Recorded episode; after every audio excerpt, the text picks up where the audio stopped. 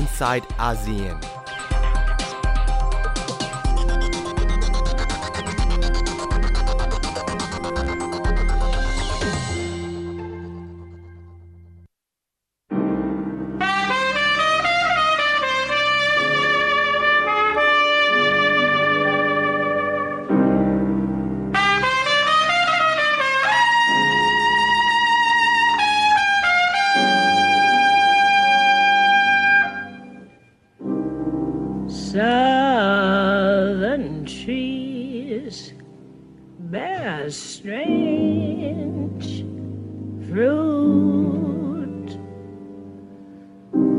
Blood on the leaves and blood at the root, black bodies swinging in the southern breeze. Strange fruit hanging from the poplar trees.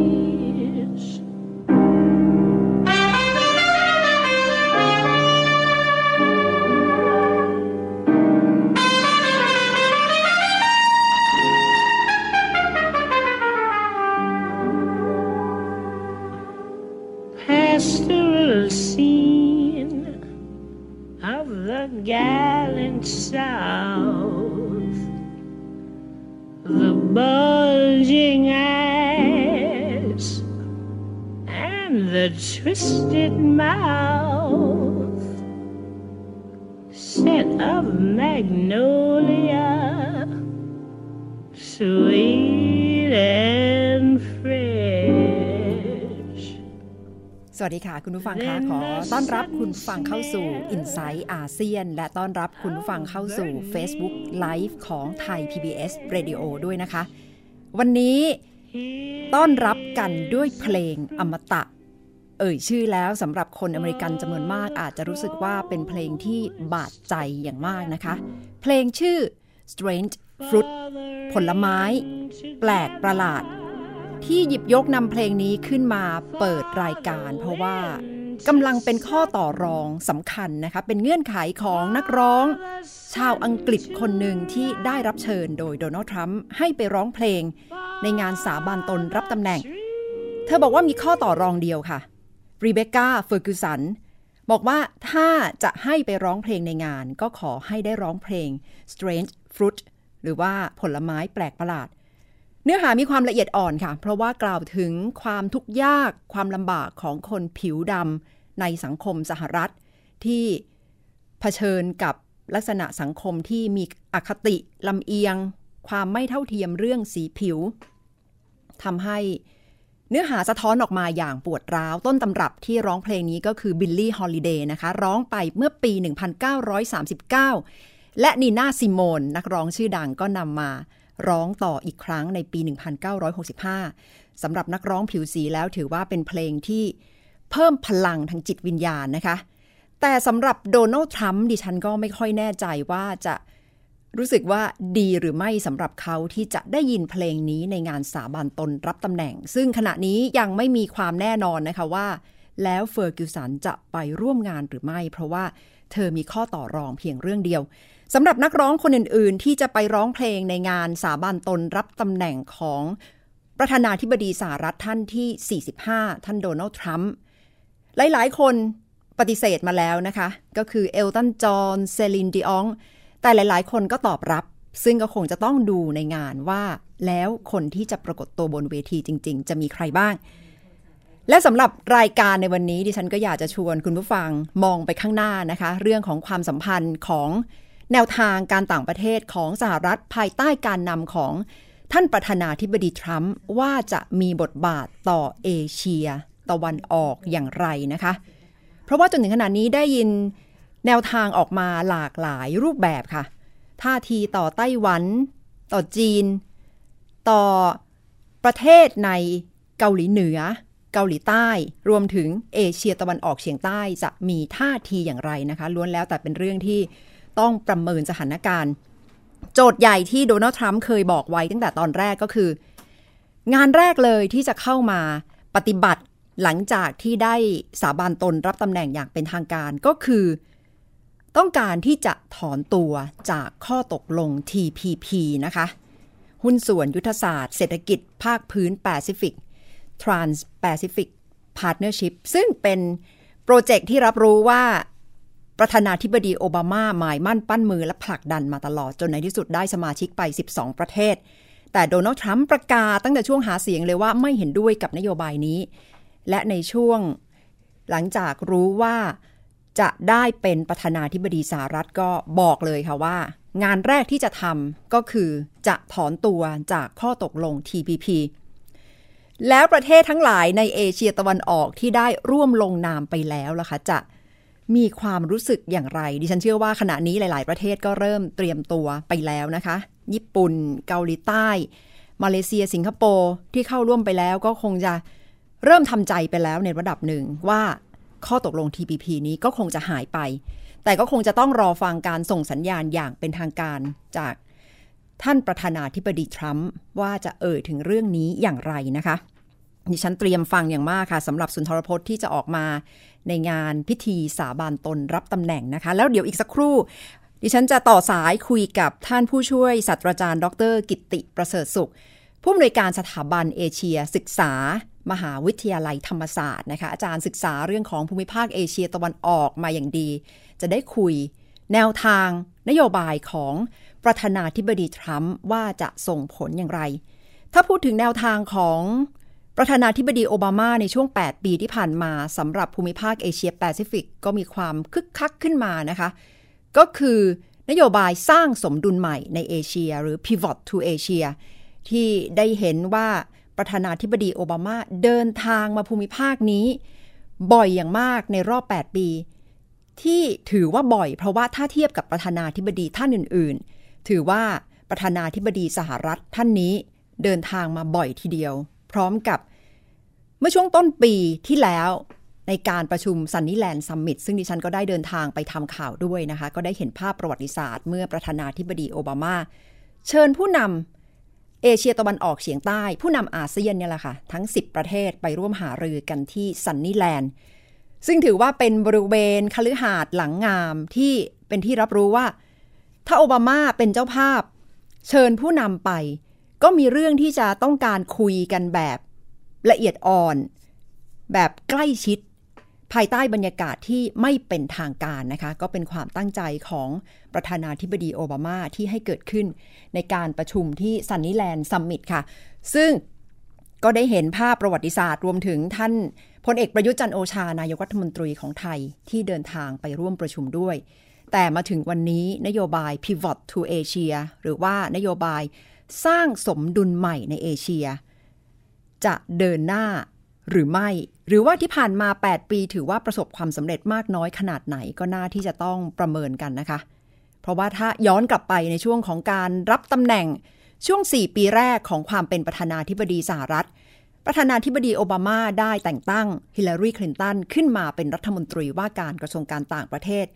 และประโยคแรกๆในการเดินทางมาเยือนอาเซียน รวมถึงการเดินทางไปเยือนอินโดนีเซีย ก็บอกว่า we are back หมายถึงสหรัฐอเมริกา กลับมาแล้วยังภูมิภาคเอเชียแปซิฟิก กลายเป็นประโยคทองนะคะ เพราะว่าถ้าดูบริบทของการเมืองโลกในช่วงเวลานั้นก็จะเห็นเรื่องของสหรัฐที่มีโจทย์ ในอัฟกานิสถาน การสู้รบในอิรัก ผลพวงจากเหตุการณ์วินาศกรรม 11 กันยายน ซึ่งก็ยังเป็นสมรภูมิรบสำหรับสหรัฐมาอย่างต่อเนื่องค่ะ แต่เมื่อฮิลลารีคลินตันเข้ามารับตำแหน่งใหม่ ๆ เมื่อ 8 ปีก่อน แสดงท่าทีอย่างชัดเจนว่าต้องการที่จะให้ความสำคัญต่อประเทศในเอเชีย และเอเชียตะวันออกเฉียงใต้มากขึ้นสำหรับนโยบายการต่างประเทศของสหรัฐนะคะ ก็เลยเป็นที่มาของการเน้นนโยบาย pivot to Asia ด้วย แต่จากนี้ไปละค่ะ เมื่อโดนัลด์ทรัมป์เข้ามาดำรงตำแหน่งประธานาธิบดีสหรัฐ น่าคิดนะคะว่านโยบายด้านการต่างประเทศ ด้านความมั่นคง จะให้น้ำหนักไปในทิศทางใด ขณะนี้ประเมินกันหลาย ๆ ช่องทางนะคะว่า อาจจะเน้นเรื่องของเศรษฐกิจการค้าการลงทุนมากยิ่งขึ้น และความเป็น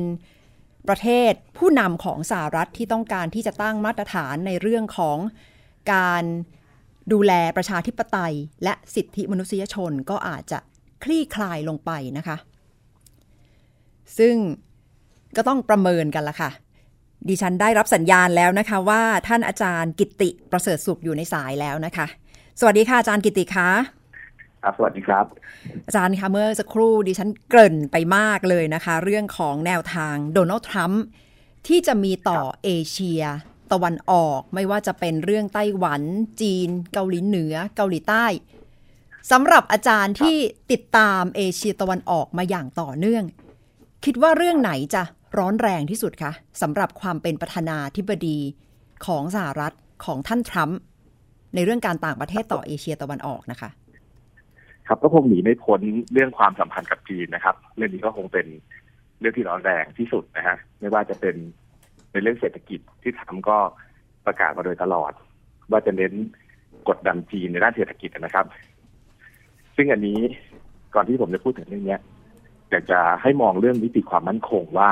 เรื่องเนี้ย ก็จะกลายเป็นเรื่องที่ยังคงร้อนแรงอยู่ แม้ว่าช่วงที่ผ่านมา มีบางบางท่านก็จะบอกว่าทรัมป์คงไม่เน้นเรื่องความมั่นคงเน้นเรื่องเศรษฐกิจ แต่ผมมองว่าทรัมป์จะเอาเรื่องความมั่นคงเนี่ยนะครับ เป็นเหมือนจะเป็นเครื่องมือในการกดดันจีนนะครับ อย่างเช่นในเรื่องของทะเลจีนใต้โดยการร่วมมือกับพันธมิตรอย่าง ญี่ปุ่นนะครับ หรือว่าเกาหลีใต้ก็ตามนะฮะโดยเฉพาะญี่ปุ่นเนี่ยเพื่อจะมากดดันจีนนะครับ แสดงว่านโยบายตามแบบทรัมป์ที่อาจารย์ประเมินก็จะไม่ได้ต่างจากประธานาธิบดีโอบามาสิคะ ในเรื่องที่เกี่ยวกับความมั่นคงในเอเชียตะวันออกนะคะ ครับในที่สุดแล้วผมคิดว่าไม่น่าจะเปลี่ยนไปมากนะครับนะครับทรัมป์คงจะใช้มาตรการที่เรียกว่าเข้มแข็งในเรื่องของความมั่นคงต่อไป นะครับ ด้วยเหตุผลสองประการนะครับ ที่ผมคิดที่นี้ เพราะว่าการแรกเนี่ยทรัมเขาเน้นเรื่องเศรษฐกิจเป็นหลักใช่ไหมครับ ที่เข้ามาหาเสียงเรื่องจีนเรื่องอะไรเนี่ยเขาเน้นเรื่องเศรษฐกิจเป็นหลักเลย ฉะนั้นที่เขาบอกว่าเรื่องความเป็นพันธมิตรกับญี่ปุ่นกับเกาหลีใต้เขาจะลดระดับลงจะให้จ่ายเงินมากขึ้นอะไรแบบนี้นะฮะมันจะเป็นในเรื่องเงินเป็นหลัก เพราะฉะนั้นถ้าทางญี่ปุ่น ทางเกาหลีจ่ายเงินเพิ่ม ก็น่าจะโอเค ความสัมพันธ์ในเชิงพันธมิตรก็น่าจะยังยังคงอยู่นะครับ ยังเหนียวแน่นอยู่ แล้วสำหรับขณะเดียวกันค่ะครับครับสำหรับเกาหลีเหนือเกาหลีใต้นะคะ และญี่ปุ่นการคงพันธมิตร และการมีกองกำลังของสหรัฐ เพื่อที่จะดูแลในประเทศยังเป็นเรื่องสำคัญอย่างยิ่งยวดใช่ไหมคะ จะไม่สามารถที่จะเพิกเฉยต่อเรื่องเหล่านี้ได้ ใช่ครับใช่ครับ เพราะฉะนั้นเราจะเห็นว่า ทางนายกอาเบะเนี่ยก็ได้มีการเดินทางไปเยือนทรัมป์ที่นิวยอร์กนะครับเมื่อเดือนที่ผ่านมาเดือนกว่าที่ผ่านมา ซึ่งก็เป็นอะไรที่ดูดูจะเสียรูปมวยนะครับ เสียรูปมวยหมายถึงว่า คือออกอาการแบบวิตกกังวลแล้วก็ไปขอพบกับทรัมป์ก่อนเนี่ย ก็เกรงว่าทรัมป์จะผ่อนคลายความเป็นพันธมิตรกับญี่ปุ่นนะครับ จะว่าไปนี่ถือว่าทรัมป์มีกลยุทธ์ที่ กดดันท่านนายกรัฐมนตรีญี่ปุ่น หรือว่าจีนได้ เรียกว่าปล่อยหมัดชกได้ตรงเป้าหรือเปล่าคะถึงทำให้ท่านอาเบะก็รู้สึกว่าต้องตื่นตัวมากเป็นพิเศษนะคะเพราะว่าคำพูดหลาย ๆคำที่ทำพูดมาเนี่ยมันก่อให้เกิดความกังวลกับญี่ปุ่น อย่างเช่นจะไม่ดูแลเท่าเดิมแล้วนะนะครับ หรือว่าจะให้ญี่ปุ่นเนี่ย ติดอาวุธนิวเคลียร์ขึ้นมาเพื่อได้ได้ดูแลตัวเอง ซึ่งเรื่องนี้ทำให้ญี่ปุ่นกังวลมากเลยเพราะญี่ปุ่นเนี่ยเรียกว่าเป็นโรคแพ้นิวเคลียร์ ภูมิแพ้นิวเคลียร์นะครับ ไม่อยากจะยุ่งกับอาวุธนิวเคลียร์เพราะว่ามีประสบการณ์จากฮิโรชิมาและนางาซากินะครับ ค่ะ ก็เลยครับกรณีประเทศจีนนะคะ เรื่องของไต้หวันดูเหมือนช่วงนี้จะเป็นเรื่องที่ทั้มพยายามที่จะหยิบยกขึ้นมาต่อรองมาก ให้สัมภาษณ์สื่อหลาย ๆ เจ้าก็บอกว่า เชื่อว่านโยบายจีนเดียวเนี่ย น่าจะต้องต่อรองกันได้ แต่ทางจีนก็ยืนยันว่าไม่มีทางต่อรอง เรื่องนี้จะนำไปสู่การต่อรองได้จริงๆไหมคะอาจารย์ หรือว่าก็คงจะกลายเป็นไพ่ที่ทั้มพยายามที่จะยั่วโมโหจีน ก็คิดว่าคงเป็นไพ่อีกเช่นกันนะครับซึ่งซึ่งรวมทั้งถ้าประเด็นเมื่อกี้ถ้าจะพูดให้จบนิดนึงเนี่ยก็คือว่าการกดดันพันธมิตรเนี่ยนะฮะก็คือเพื่อให้ประชาชนในสหรัฐเนี่ยพึงพอใจว่าไอ้สหรัฐไม่ได้ใช้เงินฟุ่มเฟือยนะไม่ได้ใช้เงินตัวเองไปปกป้องพันธมิตรอย่างญี่ปุ่นหรือเกาหลีใต้ แต่ประเทศเหล่านั้นเขาจะออกเงินเพื่อดูแลตัวเองมากขึ้นนะครับ ในขณะเดียวกันเนี่ยทรัมป์ก็ยังจะคงพันธมิตรกับเกาหลีใต้และญี่ปุ่นไว้อย่างเหนียวแน่นนะครับ เพื่อที่จะเป็นแรงกดดันต่อจีน เพื่อปิดล้อมจีนนะครับ ค่ะประเด็นที่ซึ่งจะเกี่ยวข้องกับซึ่งไทยก็ครับคือเรื่องของทะเลครับจีนใต้นะคะ เพราะว่าด้วยความที่ไทยใช่เป็นครับหนึ่งในประเทศอาเซียน แล้วอาเซียนเองก็ไม่ได้มีจุดยืนที่เป็นหนึ่งในเรื่องนี้ ท่าทีของทรัมป์ที่ตอนนี้ก็ เริ่มเหมือนจะขู่ขู่จีนแล้วว่าอย่าไปสร้างเกาะเทียมในทะเลจีนใต้ครับประเมินแล้วกำลังจะนำไปสู่อะไรคะคือทรัมป์จะคิดว่าทรัมป์พยายามแสดงให้จีนเห็นว่าอ่าแม้ว่าทรัมป์จะเน้นเรื่องเศรษฐกิจนะครับสิ่งต่างๆที่เขาพูดมาเนี่ย แต่ไม่ได้หมายความว่าทรัมป์จะอ่าไม่สนใจในประเด็นทะเลจีนใต้ทรัมป์ก็ยังจะให้ความสำคัญนะครับ แล้วก็จะพยายามมีนโยบายตอบโต้จีน ที่เหมาะสมแล้วก็ค่อนข้างจะออกแนวแข็งกร้าวด้วยนะครับ ก็จะส่งสัญญาณแบบนั้น ค่ะ ถ้าในเทียบที่สุดแล้วความสำคัญครับครับค่ะ ถ้าประเมินค่ะความสัมพันธ์อาจารย์นโยบาย Pivot to Asia ของประธานาธิบดีโอบามาในช่วง 8 ปีที่ผ่านมา ถือว่าประสบความสำเร็จไหมคะสำหรับสหรัฐในการเชื่อมความสัมพันธ์กับเอเชีย ในในในแง่รูปธรรมอะค่ะในแง่รูปธรรมก็ประสบความสำเร็จไม่เยอะนะครับ ประสบความสำเร็จไม่เยอะเท่าไหร่ที่กระชับความสัมพันธ์มากขึ้นเนี่ย ก็จะเป็นกับฟิลิปปินส์นะครับ กับญี่ปุ่นนั้นก็เหนียวแน่นอยู่แล้วนะครับ กับเกาหลีใต้ก็เหนียวแน่นอยู่แล้ว ก็จะมีในส่วนของเวียดนามนะครับ ที่พยายามพัฒนาขึ้นมานะฮะมีการส่งเรือรบไปเยือนเวียดนามอะไรทำนองเนี้ยนะครับ ก็จะมีตรงนั้นมาบ้างนะฮะแต่โดยโดยรวมแล้วเนี่ย ไม่เยอะครับ เพราะว่าอเมริกาเนี่ย ไม่ได้มีมาตรการหรือว่ามีนโยบายอื่น ไม่ได้มีงบประมาณเพิ่มเติม ที่จะ engage กับเอเชียมากขึ้นนะครับมีอย่างเช่น lower แม่โขง Mississippi Initiative เป็นข้อริเริ่ม ความร่วมมือระหว่างแม่โขงตอนล่างกับแม่น้ำ Mississippi ที่อเมริกาเนี่ยนะครับ แต่งบประมาณมันก็น้อยโครงการอะไรต่างๆ ก็ไม่เยอะครับรวมทั้งโครงการแลกเปลี่ยนเยาวชนกับสหรัฐนี่ก็มีมีน้อยมากครับไม่มีไม่เยอะเลย แล้วประเมินว่า รูปแบบของทรัมป์ที่จะเข้ามา เพราะว่าถ้าเป็น Pivot to Asia ก็อาจจะเป็นลักษณะเป็น soft power หรือว่าเป็นอำนาจแบบนุ่มนวลนะคะ แต่ของทรัมป์นี่จะยิ่งดุเดือดมากกว่าเดิมไหมคะ น่าจะเป็นเช่นนั้นครับ เพราะว่าทรัมป์ไม่ได้สนใจในเรื่องของซอฟต์พาวเวอร์เราจะเห็นว่าที่จริงซอฟต์พาวเวอร์ที่ที่สำคัญของอเมริกาในยุคโอบามาก็คือตัวโอบามาเองนะครับ ที่เขามีแนวทางที่เรียกว่า มีมีเสน่ห์ในตัวเองนะครับ ในเรื่องการดำเนินนโยบายต่างประเทศ รวมทั้งสมัยฮิลลารีคลินตันก็มีการเกี่ยวดองกับทางเอเชียเนี่ยอย่างเหนียวแน่น มีการมาประชุมอย่างต่อเนื่องนะครับ แต่ของทรัมป์เนี่ยผมก็ยังไม่เห็นว่าทรัมป์เนี่ยจะมาประชุมที่อาเซียนอย่างต่อเนื่องนะครับ ในการประชุมสุดยอดเอเชียตะวันออก ปีนี้จะเกิดขึ้นที่ฟิลิปปินส์เนี่ย ปีนี้อาจจะมาแต่ว่าปีถัดๆไปเนี่ย ผมว่าเขาคงไม่ไม่ค่อยจะมาเท่าไหร่ ยิ่งถ้ามีเหตุการณ์สำคัญในอเมริกาเขาก็ต้องให้ความสำคัญกับประเทศเขาก่อนแต่เขาจะไม่เหมือนโอบามาตรงนั้นนะครับ ค่ะ แต่อีกในแง่มุมหนึ่งนะคะ ความเป็นประธานาธิบดีโอบามาก็พยายามที่จะพูดถึงเรื่องประชาธิปไตย เรื่องสิทธิมนุษยชนในเอเชียตะวันออกเฉียงใต้อย่างมาก รวมถึงประเทศไทยก็ตกเป็นหนึ่งในเป้าหมายที่มักจะถูกพูดถึง พอมาเป็นยุคของประธานาธิบดีทรัมป์แล้ว เรื่องเหล่านี้จะจางลงไปไหมคะ การพยายามที่จะเป็นมาตรฐานในเรื่องหลักการสำคัญสำคัญ อาจารย์ประเมินแล้วจะจางลงไปไหมคะ น่าจะจางลงไปครับ น่าจะน้อยลงไป เพราะว่าริพับลิกันเนี่ยแนวทางไม่ไม่ว่าจะเป็นทรัมป์หรือคนอื่นนะฮะก็จะไม่ค่อยเน้นในด้านนี้เท่าไหร่อยู่แล้ว เดโมแครตจะเน้นมากกว่านะครับ ยิ่งทรัมป์ยิ่งยิ่งไม่น่าจะเน้นประเด็นนี้เลยนะครับ ก็ถือว่าถ้าเราค้าขายกันได้มีผลประโยชน์ร่วมกันอย่างนั้นก็จะโอเคกว่านะครับ ราะฉะนั้นความสัมพันธ์กับไทยก็ก็น่าจะปัญหาน้อยลงนะครับในในเรื่องนั้น ค่ะ วันที่ท่านทรัมป์จะกล่าวสุนทรพจน์รับตำแหน่งอาจารย์เตรียมฟังเรื่องใดเป็นพิเศษคะก็คงด้วยความสนใจนะครับ เกี่ยวกับนโยบายต่อจีน แล้วก็ต่อเอเชียโดยรวมเนี่ยนะครับ ก็จะเป็นสิ่งที่อยากจะฟังว่าท่านจะพูดว่าอย่างไรนะครับ สิ่งหนึ่งที่ที่น่าสนใจมากเกี่ยวกับทรัมป์ก็คือว่าเป็นคนที่ทำนายได้ยาก unpredictable นะครับ หลาย ๆ อย่างที่เขาพูดมาหมายความอย่างนั้นจริงหรือเปล่า พูดแล้วจะจะถอนคำพูดไปอะไรนี่ครับ มันก็เลยเป็นอะไรที่ค่อนข้างจะจะเข้าใจยากนิดนึงนะค่ะแต่โดยรวมผมก็ยังเชื่อว่าความสัมพันธ์กับเอเชีย เนี่ย ก็ยังจะคล้าย ๆ เดิมยังจะคล้าย ๆ เดิม และโดยเฉพาะพรรคริพับลิกันนะครับ จะมีความสัมพันธ์ที่ค่อนข้างดีกับกลาโหมกับกระทรวงกลาโหมของอเมริการิพับลิกันมาปั๊บเนี่ยก็จะให้งบประมาณเยอะ กับทางกลาโหม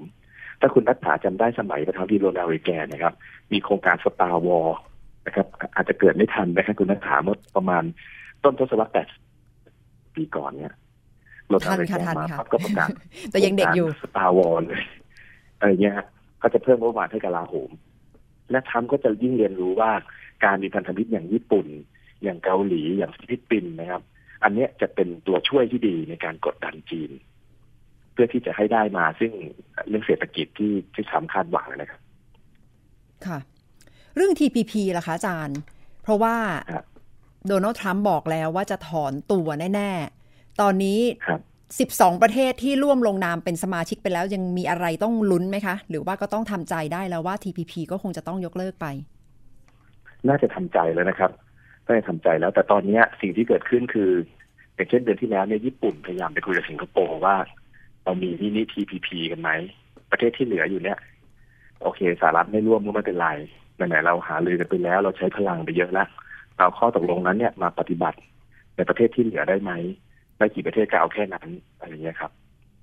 กลายเป็นสิงคโปร์กำลังจะเป็นแกนแกนนำในการคง TPP ไว้นะคะ ก็ก็มีญี่ปุ่นด้วยนะครับ ญี่ปุ่นเป็นประเทศหนึงที่ออกตัวแรงแรงมากในเรื่อง TPP นะครับทั้งทั้งในประเทศทั้งต่างประเทศ เพราะฉะนั้นเนี่ยเอ่อ ญี่ปุ่นก็ยังพยายามที่จะรักษาไว้ครับ น่าจะเป็นญี่ปุ่นเนี่ยที่เป็นแกนหลักในการที่จะผลักดันด้วยครับ จะยังมีพลังไหมคะ ถ้าสหรัฐถอนตัวออกไปแล้วญี่ปุ่นยังเป็นแกนนำอยู่สำหรับ TPP อะค่ะ ก็คือถ้าที่ผ่านมาหลายประเทศเนี่ย ใช้ทรัพยากรและพลังเยอะมากในเรื่อง TPP ถ้ามันจะยกเลิกไปด้วยทรัมป์เนี่ย หลายประเทศก็คงรู้สึกเสียดาย ก็คงพยายามเรียกว่ากู้สถานการณ์เท่าที่จะทำได้ ฉะนั้นอย่างเช่นรัฐบาลของอาเบะเนี่ย ถ้าเกิดมินิ TPP ได้สหรัฐไม่อยู่เนี่ย ก็ยังเป็นอะไรที่เหมือนกับรักษาคะแนนทางการเมืองไว้ได้บ้างนะครับ ไม่งั้นจะกลายเป็นว่าอ้าวคุณทุ่มไป TPP แล้วพอสหรัฐไม่เอาเสียเปล่าไม่นั่นอะไรเงี้ยนะครับ ก็คงจะต้องไปในแนวนี้ไปก่อนนะครับ ค่ะ ทางเอเชียก็คงจะต้องลุ้นนะคะ ว่าท่านรัฐมนตรีว่าการกระทรวงการต่างประเทศริกส์เร็กซ์ทิลสันนี่จะมา ร่วมประชุมในระดับต่างๆ ด้วยหรือไม่นะคะ ใช่ครับผมว่าต้องลุ้นกันเป็นปีๆไปเลย ว่าจะมาหรือไม่ เพราะว่าดูแล้วความสนใจท่านก็ไม่ค่อยได้อยู่ทางนี้นะฮะค่ะเอาละค่ะอาจารย์ ขอบพระคุณมากนะคะ ที่ได้ครับครับยินดีร่วมครับประเมินสถานการณ์ ความเป็นประธานาธิบดีโดนัลด์ทรัมป์และแนวทางนโยบายการต่างประเทศต่อเอเชียตะวันออกเฉียงใต้และเอเชียตะวันออก ขอบพระคุณอาจารย์กิติมากค่ะ ครับยินดีครับ สวัสดีครับ น่าจะได้เห็นภาพรวมภาพใหญ่กันในระดับหนึ่งนะคะ อาจารย์บอกว่าที่น่าเป็นห่วงมากที่สุดก็คือ จุดยืนของสหรัฐต่อจีน และเรื่องทะเลจีนใต้ค่ะ แต่ก็ประเมินว่านโยบายไม่น่าจะแตกต่างจากยุคของท่านประธานาธิบดีโอบามาเท่าไหร่นะคะมิหนำซ้ำอาจจะยิ่งแรงขึ้นในเรื่องนโยบายด้านความมั่นคง เพราะว่าก็อาจจะหันมาสะสมเรื่องของอาวุธ เรื่องของการใช้ hard power มากยิ่งขึ้นนะคะสำหรับประธานาธิบดีโดนัลด์ทรัมป์ซึ่งทั้งหมดก็คงจะต้องติดตามกันค่ะ จุดเริ่มต้นก็จะอยู่ที่การสาบานตนรับตำแหน่ง เนื้อหาที่จะพูดออกมาจะเอ่ยเรื่องอะไรเรื่องอะไรจะให้ความสำคัญกับเรื่องใดนะคะ ดิฉันเชื่อว่าผู้นำทั่วโลก คงต้องติดตามกันอย่างใกล้ชิดสำหรับการสาบานตนรับตำแหน่งของประธานาธิบดีโดนัลด์ทรัมป์ ตามเวลาไทยก็คือเที่ยงคืนของวันศุกร์ที่ 20 มกราคมนะคะ เที่ยงตรงเป้ง 20 มกราคมที่กรุงวอชิงตันดีซีของสหรัฐประธานาธิบดี คนที่ 45 ก็คือโดนัลด์ทรัมป์จะเริ่มการทำงานอย่างเป็นทางการค่ะ แล้ววันนี้ก็จะขอลาคุณผู้ฟังไปด้วย เพลงชาติสหรัฐนะคะ เพื่อที่จะเตรียมว่า แล้วอนาคตของประเทศนี้จะเดินหน้าไปอย่างไร ซึ่งไม่ว่าจะเดินไปในทิศทางไหนก็ล้วนแต่เกี่ยวพันกับประเทศอื่น ๆ รวมถึงประเทศไทยด้วยนะคะ ในความที่สหรัฐเป็นมหาอำนาจ ในเชิงเศรษฐกิจ เชิงความมั่นคง รวมถึงด้านวัฒนธรรมด้วยค่ะสำหรับวันนี้ก็คือ i n s i ซต์อาเซียนค่ะ ดิฉันนัฐาโกโมลวาทิน สวัสดีค่ะ